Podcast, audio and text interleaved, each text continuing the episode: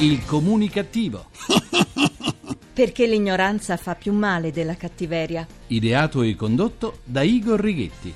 In piena decadenza, le parole non hanno chance.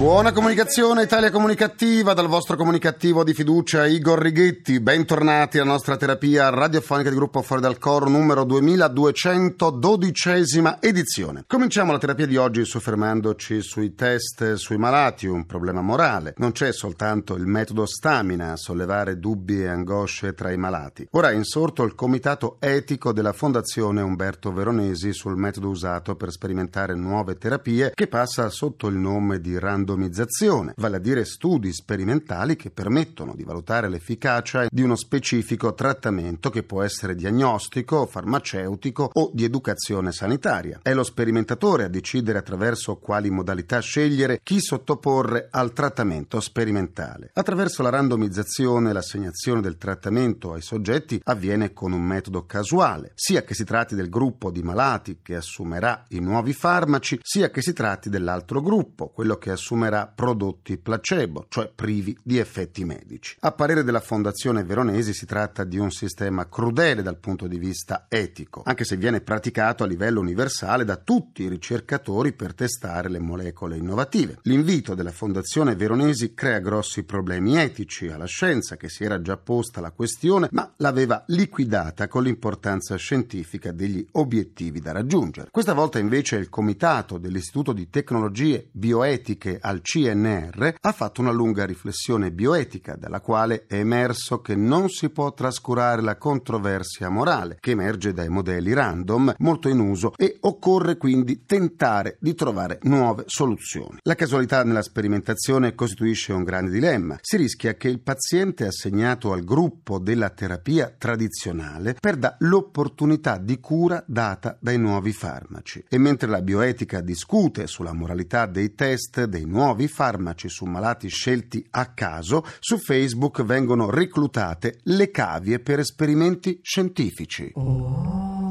Eh, oh, sì. L'iniziativa si deve a ricercatori e studenti del Dipartimento di Scienze Cognitive dell'Università di Trento, che cercano così di sopperire alla carenza di volontari. Le cavie devono per lo più rispondere a questionari. Aiuteranno così la ricerca e in più saranno pagate. Andiamo avanti con la terapia. C'era una volta un bellissimo cane di razza Kangal, i cani pastori dell'Anatolia, discendenti dei cani da guerra degli antichi assiri, raffigurati nei bassorilievi del palazzo di Ninive in Iraq e la cui funzione è quella di guardiano delle greggi e dei villaggi sull'altopiano anatolico. Il cane Kangal, del tipo grande cane bianco, alto e massiccio, ma dalle forme eleganti, era arrivato da un po' di tempo a Caldana, in Maremma, non distante dalle spiagge e dai porticcioli turistici declamati dal The Guardian come tra i luoghi più belli al mondo. Era stato portato lì da una straniera, amante di questi paesaggi. Il suo compito era di guardiano dei tanti cavalli ospitati nella grande tenuta. Il fondo è chiuso e ben recintato. Nessuno dovrebbe entrarci senza autorizzazione. Ma c'è sempre chi, armato di fucile, pensa di dettare la propria legge, quella antica, quella dei briganti, che, come è noto, fecero tutti una brutta fine. Ma tant'è. Anche oggi c'è chi si ostina a fare da padrone sulle terre altrui per cacciare di frodo e costringere poi la proprietaria a recuperare i cavalli fuggiti per le campagne limitrofe. E in questo il cane Kangal era bravissimo, recuperava velocemente tutti i cavalli. Ma un brutto giorno, un giorno peraltro di silenzio venatorio, uno sparo squarciò l'aria, nel fondo chiuso risuonò tra gli alberi e le siepi. Era stato esploso un colpo di fucile da caccia calibro 12 contenente piombo. Là dove nessuno sarebbe potuto entrare, qualcuno aveva ucciso il bianco cane di Kangal. La procura di Grosseto ha aperto un'indagine, ma nello stesso momento ha anche chiuso le indagini che riguardavano, in una zona poco distante, l'uccisione di Argo, un pastore tedesco che, come il cane Kangal, stava col padrone nella sua proprietà e qualcuno ha sparato un colpo di fucile uccidendolo perché, ha detto, lo aveva scambiato per un cinghiale. Manifesto rifaccia il piacere! Ma rifaccia il piacere! E meno male che non aveva scambiato il proprietario per un daino. Come se non bastassero errori di cacciatori e uccisioni volute di bracconieri, gli animali domestici, proprio mentre vedono crescere l'affetto per loro, sono vittime di ignoranza e pregiudizi. E proprio i cacciatori, attraverso il responsabile di libera caccia di Grosseto, hanno preso posizione nei confronti dei randagi rinchiusi nei canili comunali. La loro richiesta è Sopprimiamoli, costano troppo. E per enunciare questa loro proposta, che si rifà ai tempi in cui non c'era la legge attuale, la buttano sul sociale. Se si spendono soldi per loro, non si possono spendere per le famiglie che non possono pagare la mensa scolastica ai propri figli. Ma pensa un po', ma che bravi questi cacciatori. Ma se i soldi che spendete per armi e accessori vari, invece di uccidere animali inermi che sono proprietà di tutti, li devolveste ai comuni per aiutare le stesse famiglie. Sarebbe di sicuro opera migliore e con il denaro che vi rimarrebbe potreste istruire le persone a sterilizzare i loro cani e a non abbandonarli rendendoli poi merce di scambio per soppressori vari. E son parole sante, e son parole sante. Eh, sono parole sante, sì. Il mio avatar Igor chiede ora la linea per il suo grrrr. GRC, giornale radio comunicativo. I carabinieri di Guastalla in provincia di Reggio Emilia hanno denunciato quattro imprenditori e sequestrato oltre 2000 maiali. Gli uomini sono accusati di aver acquistato i suini fingendo di avere il denaro per pagarli, ma una volta presi gli animali sparivano senza saldare il conto. Trattandosi di maiali, posso dire che i quattro imprenditori denunciati fossero veri e propri esperti in maialate. Eh già. Vi siete persi una seduta del comunicativo e per questo motivo volete punirvi non lavandovi più i capelli? Non disperatevi, non disperatevi. Andate sul sito comunicativo.rai.it dove potrete anche scaricare le sedute in podcast. Se invece volete esternare un po' di sane comunicattiverie, vi aspetto come sempre sulla pagina Facebook del comunicativo facebook.com slash il comunicativo. Adesso sentiamo l'opinione del direttore del quotidiano Metro Giampaolo Roidi che ci sta aspettando. I due punti del comunicativo.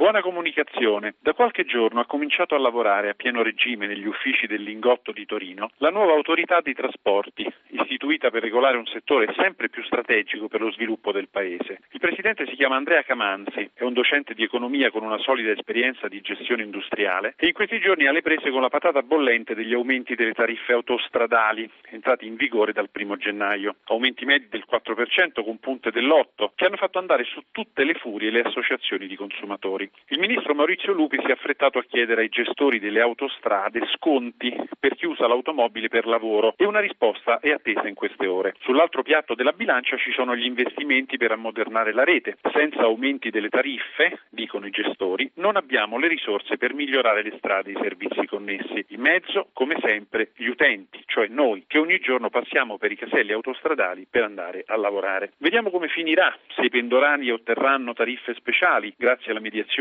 proprio dell'autorità dei trasporti e del governo, ma la vera partita, se parliamo di mobilità, non sarà quella delle autostrade, bensì quella che riguarda la riforma del trasporto pubblico locale, vero tallone d'Achille di molte medie e grandi città italiane, freno allo sviluppo economico di diverse regioni. Lo stato in cui vertono i servizi ferroviari regionali e quelli di trasporto urbano è notoriamente pessimo, mentre la domanda di trasporto pubblico cresce sensibilmente, complice la crisi e i costi di utilizzo delle auto private, benzina, assicurazioni, appunto le tariffe autostradali. Il governo ha promesso di mettere mano a una riforma del sistema del TPL, che in Italia conta circa mille operatori e dove le nostre ferrovie dello Stato da una parte e i colossi del settore, tedeschi e francesi dall'altra, vorrebbero entrare con l'obiettivo di fare business portando anche in Italia standard qualitativi europei, il che significa naturalmente tariffe più alte e probabilmente una rete meno capillare, perché è vero che le nostre tratte ferroviarie regionali cadono a pezzi, ma lo è anche il fatto che coinvolgono aree e comuni non certo trasporto attraenti sotto il profilo dell'utenza. Liberalizzare sul serio questo settore consentire persino ai privati stranieri di proporsi come gestore significherebbe certo eliminare parecchi rami secchi, dove per rami si intendono binari e stazioni. Oggi in Italia sono 3 milioni i cittadini che usano malgrado tutto il treno per raggiungere il posto di lavoro. Legambiente ha calcolato che con servizi più efficienti potrebbero diventare 5 milioni nel giro di pochi anni, mentre una ricerca della Cassa Depositi e Prestiti ha dimostrato che la riorganizzazione del settore del trasporto pubblico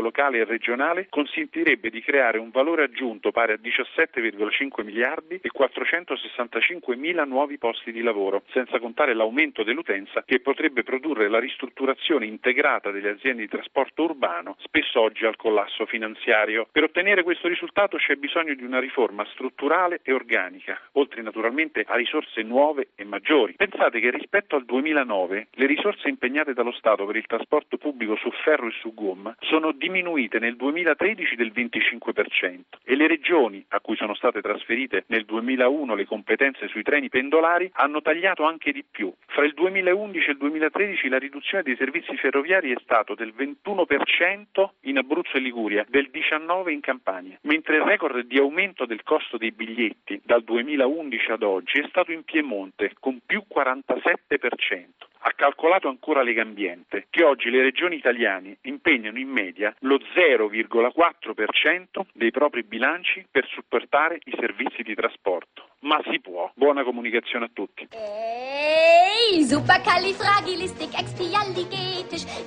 Dieses Wort klingt durch und durch furchtbar synthetisch. Wer ist laut? Ora facciamo un salto nella libreria comunicativa. Volta pagina. I libri più comunicativi del momento. Questa settimana ho letto per voi e per me perché leggere rende lo sguardo più espressivo Teen Television di Sara San Pietro. I tanti nuovi modi di vivere legati all'uso della tecnologia provocano reazioni diverse in diversi ambiti, ma quelle più emblematiche sono proprio quelle domestiche dove i genitori si devono confrontare con i figli, i cosiddetti nativi digitali, giovani adolescenti che passano dallo schermo della TV a quello del computer con il tablet e lo smartphone sempre a portata di mano, passando ore e ore su YouTube o ricercando lo streaming dell'ultima puntata della propria serie preferita. Gli adolescenti di oggi sono cross-mediali per la loro grande capacità di manipolare i media, saltando con disinvoltura dall'uno all'altro. Ad aiutare gli adulti a districarsi nel mondo che è così familiare ai giovanissimi è uscito un libro, Teen Television, di Sara San Pietro, dottore di ricerca al Dipartimento di Scienze della Comunicazione e dello Spettacolo all'Università Cattolica di Milano. Do la buona comunicazione a Sara San Pietro. Buona comunicazione. Come le generazioni più giovani fanno esperienza dei media? Facendo dei grandi bricolage, nel senso che riescono a passare dalla TV più tradizionale ai video più innovativi e più introvabili in internet e riescono a passare da un contenuto all'altro, da un mezzo all'altro con grandissima facilità e sono innovativi proprio in questo, nella capacità di creare link interessanti. Qual è l'obiettivo del progetto raccontato nel libro? Proprio quello di provare ad avere uno sguardo diverso sui consumi giovanili, nel senso che spesso li vediamo completamente staccati dai media più tradizionali, da un consumo di carattere familiare, da un consumo praticamente da all television. In realtà non è così, la loro capacità è invece quella di saper ancora godere di questi momenti di fruizione con uno stile tradizionale, di saperli invece unire a pratiche più innovative, a pratiche che fanno più parte del territorio dei nuovi media. E l'altro obiettivo era quello di far capire come poi il consumo cross-mediale dipenda o in qualche maniera viene continuamente influenzato, manipolato, elaborato da tutta una serie di dimensioni sociali, culturali e relazionali anche a livello micro come la gestione del tempo domestico, come la gestione delle relazioni amicali. Ecco, tutti questi elementi spesso non vengono presi in considerazione ma sono fondamentali per definire il consumo televisivo. Vi ricordo il titolo del libro, Teen Television, edito da Franco Angeli, a 223 pagine. Buona comunicazione a Sara San Pietro. Buona comunicazione, grazie. Mattina sia mezzogiorno in punto, ti lavi i denti e accendi la tv.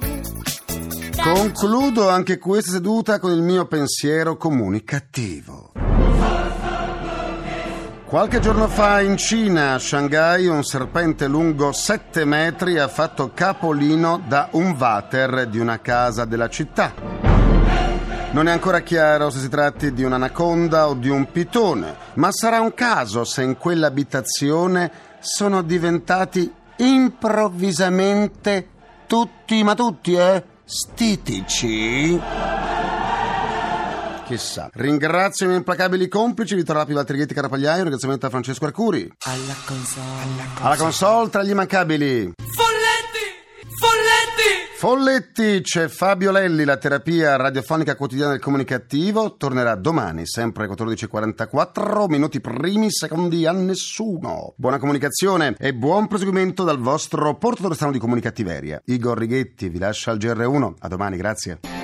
Il comunicativo. Perché l'ignoranza fa più male della cattiveria. Ideato e condotto da Igor Righetti.